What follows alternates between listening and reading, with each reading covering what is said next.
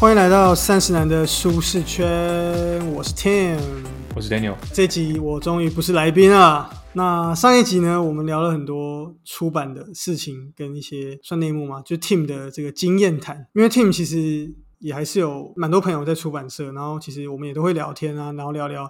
我自己也是会蛮关注书书适的一些近况，对，所以这集呢，我们当然不免俗的要来讲一下我们出版的一些近期的一些趋势还有一些近况，来跟 Daniel 闲聊一下。对，那今天如果你正在收听这期节目的话，你会注意到，诶，这个上架时间怎么好像提前了一周？其实这一集就是我们，我之前在有一集的最后结尾，我说我们最后节目会做一些调整嘛，这个就是我们周间的外插集数，比较偏闲聊，不太会有一个主要的书籍当做主轴，所以就是让大家体验一下，哎，聊天的感觉是怎么样？没错，因为这样的方式可以让我们跟大家更长的在空中相见。尽量周更啊，但是要大家体谅一下，呃，做书的内容有一点点紧凑。那我这边有整理了一下我自己的观察，加上我最近跟朋友们聊的一些状况，最主要近期的趋势的部分，我自己是有观察到说，一些财经类的书籍好像没有之前那么多。近期趋势是指这一年吗？还是说还是指呃，应该说这几个月啦，对。然后我去看那个排行榜，然后因为我们每年都会做排行榜的分析嘛，然后其实去年二零二二年那次的分析其实就比二一年少很多了。然后近期我再上去看，然后财经的其实就量也没有说非常的多了，所以我自己是觉得承袭二二年的，其实其实财经的，我自己觉得出版量没有这么多。嗯，我觉得有可能呢、因为最近的整个经济状况确实就是，就大家都一直在讲加息嘛，所以你能够去玩的金融金融衍生商品其实不多，而且人家会愿意倾向把现金都扣在手上，所以比较不会有人去讲财经类型的书籍，就热度没有这么高，我觉得，所以合理。对啊，然后整体的需求也都不好嘛，大家一直在讲，对啊，去库存，对不对？去去去去到现在，哇，突然变成科技业模式，那去库存去到现在还没去完嘛，然后需求也不好嘛，就是对啊。Daniel 在美国应该也有感觉到，一一直说，诶，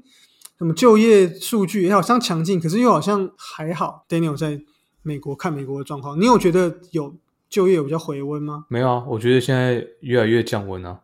我最近才看到有一些公司在大裁员呢、我们这个产业里面啊，对啊，我我我最近也听说，好像高通在台湾要裁，说要裁吧两百个还是什么。唯一有比较好的就是一些有自带流量的作者，像我记得最近有一个什么非式思考，那个作者好像是也是好像蛮有名的一个类似古玩这样的人啊。我我那时候跟出版社朋友聊，他们有讲到，就是像这一种的呃作者自带流量的会比较受到青睐了，因为出版社能够确保说他们出就会有一定的量，更有就有多少粉丝，他就会有一定的量。我还听说朋友讲一个蛮有趣，就说他希望作者会帮忙推书，可他说他曾经有遇到约过那种作者，就是很佛系，就他自己的书，他写完之后他也不推，书就卖的普普，可是他他也好像也不是很在乎，编辑就有点觉得，哎呀，如果他能够帮忙推就，就太好了。这样可能有自己在自己的可能自己的社群分享，但但也没有说很大力的去推，说，哎，我出了一个新书哦，然后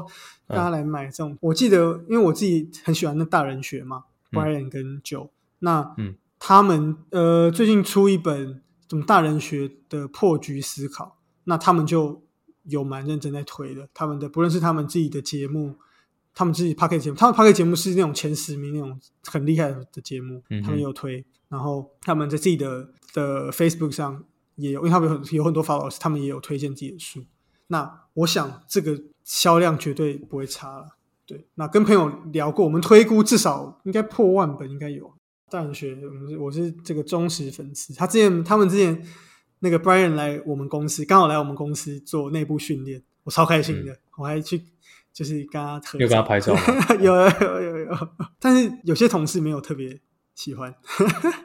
这个主观的吧，有人就有人喜欢，有人不喜欢啊，正常。有些人就觉得他上课的内容可能没有这么喜欢，但我自己就蛮喜欢的。可能因为我本身就是粉丝滤镜，所以我就觉得很喜欢。嗯，有也有朋友提到说，他们觉得一些那种温暖的、安慰人心的这种内容，也是近期一个值得做，然后也蛮多人有投入的一个方向嘛，符合现代人吧这种呃外在喧嚣，但是内在其实蛮孤独的这种我怎么感觉这种内容好像一直都有？我不觉得有特别变多。对啦，对啦，所以不确定，可能他的意思是，他觉得是一个值得潜力更发展的市场之类的吧，或者他觉得这种内容是，也是他觉得现代人蛮需要的，可能吧。好，那再来就是，呃，也有一位出版社的朋友跟我讲到说，因为我就问到说，哎，有没有什么他觉得最近大家比较关注的议题啊，或是有没有发生什么？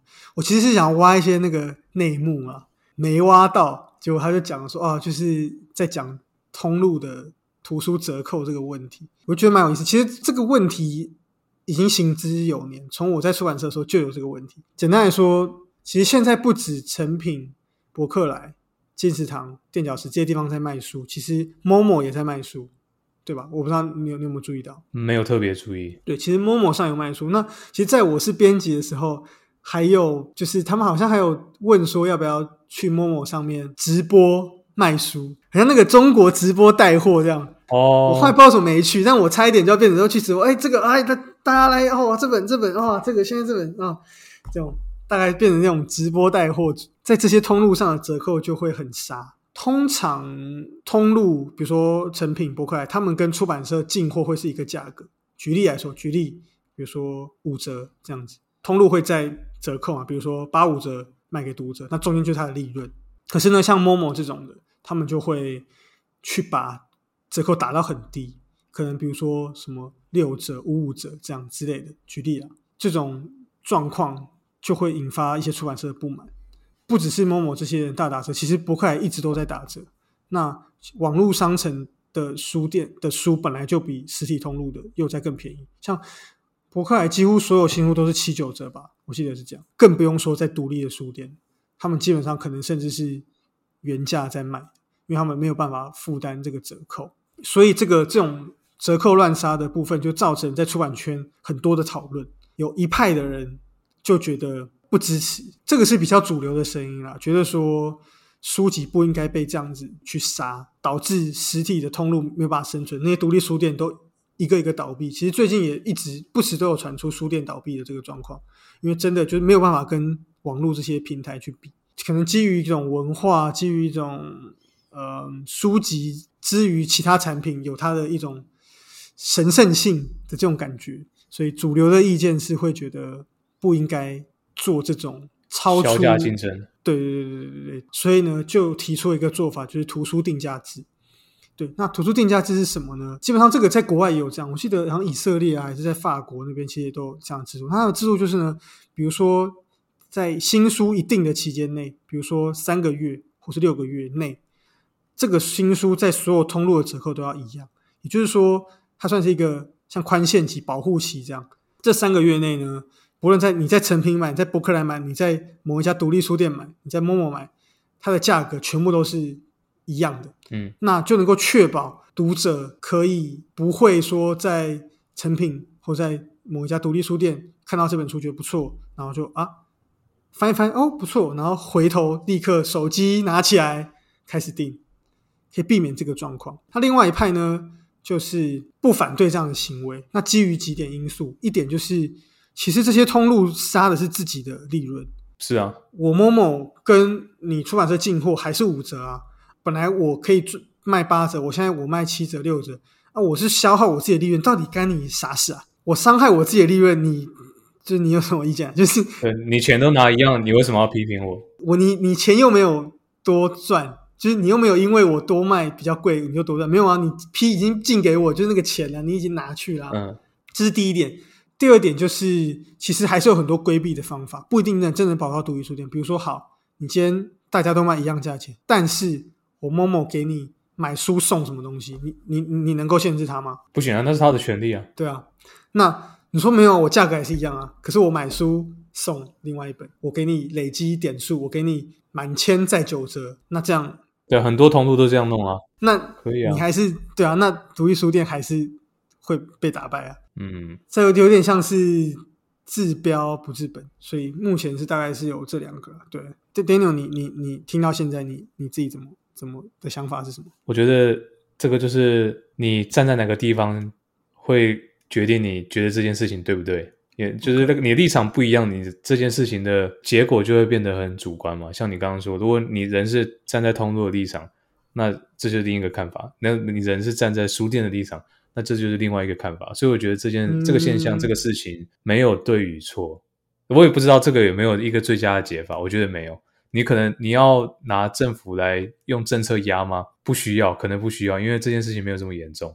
但是压了会不会有效果？一定会有。那对谁有利？不知道，要到时候再看看。如果真的要做的话，我记得我之前看呃文章，其实各方也提出各方的论点，然后支持的图定价这人就举例，就拿什么国家国家例子说，哦，真的真的有这很有效啊，什么这样这样这样这样例子。那不支持的人也一样拿说，哎，可是有。另外哪一国哪一国啊就失败啊什么的，就是这都能够找到例子啊，所以这变成说没有实际做也不知道真的会怎么样，因为的确有国家 OK，有国家不行，然后大家就各各说各话这样。我自己的观点是，我比较偏向有一点治标不治本，这个东西就算它有效，也只是一个像是大补丸这样，它没办法永永远的解决出版产业的问题。出版产业的问题，我自己的观点是，出版社有一种想法，就是好像总是希望被补助跟被保护。每次有什么一些这种好像很商业的行为出来，或怎么样啊，折扣啊、低价战什么，然后他们就会出来说啊，就是说啊，这个这个危害出版社什么什么的，危害这个些这个作者什么的。但我会觉得，是不是就是这一些心这些心态才是危害呃危害这个产业的核心？大家都知道，就是其实。一个受保护的产业，基本上不太会有很蓬勃发展的可能性。我自己我自己的观点是这样：如果你今天一个产业要一直靠政府的保护你才能生存的话，它的商业模式或者它的中间一定哪哪个部分有些问题。除非它是一些比较核心的东西，它可能真的是需要保，可能涉及一些可能国家安全啊或者什么这些，可能真的是需要被保护。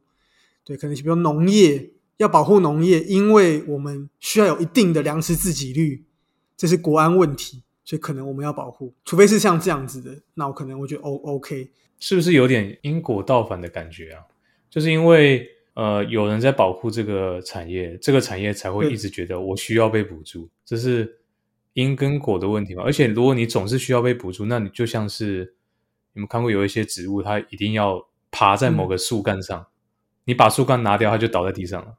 嗯，自己站不住嘛？你觉得不够蓬勃发展吗？对啊，就是要解决出版社的问题，可能需要一个破坏性的一种新的商业模式。我我一直觉得现在的书书籍的成本模式是适合过去一本书可以卖个一两万本，但是当今天一本书的销量被压到平均只有三五千本的时候，就过去了一半嘛。等于说你获利只有之前的一半嘛？所以现在的这个，你过去那个获利模式没有办法在现在这样子的状况下用，它撑不起那个商业模式，所以需要一个新的。举例来说，假设今天所有人都是用电子书，我可能卖三五千本的利润就有过去一两万本的利润，然后我可能要花的工是也是可能过去的一半，因为我现在不省去很多封面啊、排版这些工作，这个产业就可以被撑下去。举例来说啊，它需要一个比较有破坏性的调整。对啊，这种破坏式创新就就是需要。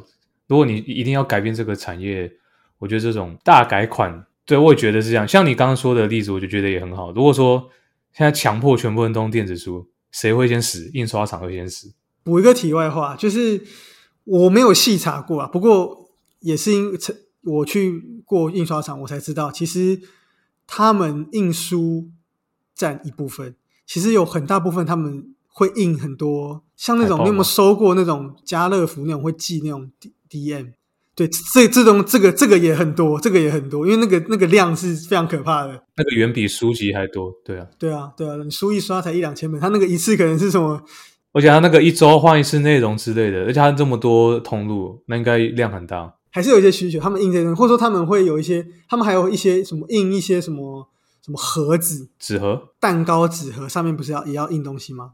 哦，打字上去那种，OK，对对，他们也可以印这些，就是他们还是有一些活路。所以说不定先死的可能还是出版社本身哦，可怕印刷厂才会，他可以印很多东西，他可能还是活下来。还有个问题就是，现在出版社因为这样子，这些获利的状况不好，所以其实编辑要出很多书。你就想象过去，假设一本书可以卖一万本，一年可能出五本，我就有五万本的销量，对不对？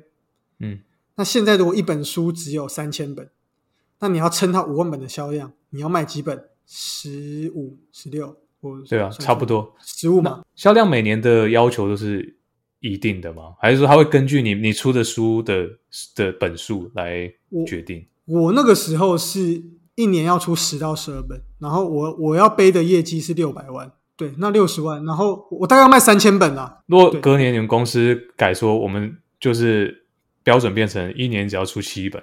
那销量，你的杯的业绩会变吗？我们没有很仔细的在检核这个业绩，就是你就算没达到，但因为我我没有我我没有待那么久啊，但其实好像也不一定会怎么样，因为大家都知道没有这么容易，对，所以可能没达到也不会真的把你 fire 啊，只是说这是一个对你的预期。那我我印象中算一算，一反正一本书我你大概要卖到三千本就 OK 了。回到刚刚的问题，所以你看，假设。对不对？你看过去一本书卖的销量是现在可能两三倍。那编辑要做的事情，因为编辑要做一一样，编辑做一本书的工不会改变啊，不会因为时代改变他的做工，但可能一点点的，可能技术提升一点点改变，但是要做一本书还是需要很多的时间。可是，在过去那个状态下，他可能做的事只要现在的一半，现在的就会比较辛苦。所以也有朋友跟我讲到说，他有感觉到好像因为这样子的关系，所以其实出版社就是一直在以书养书。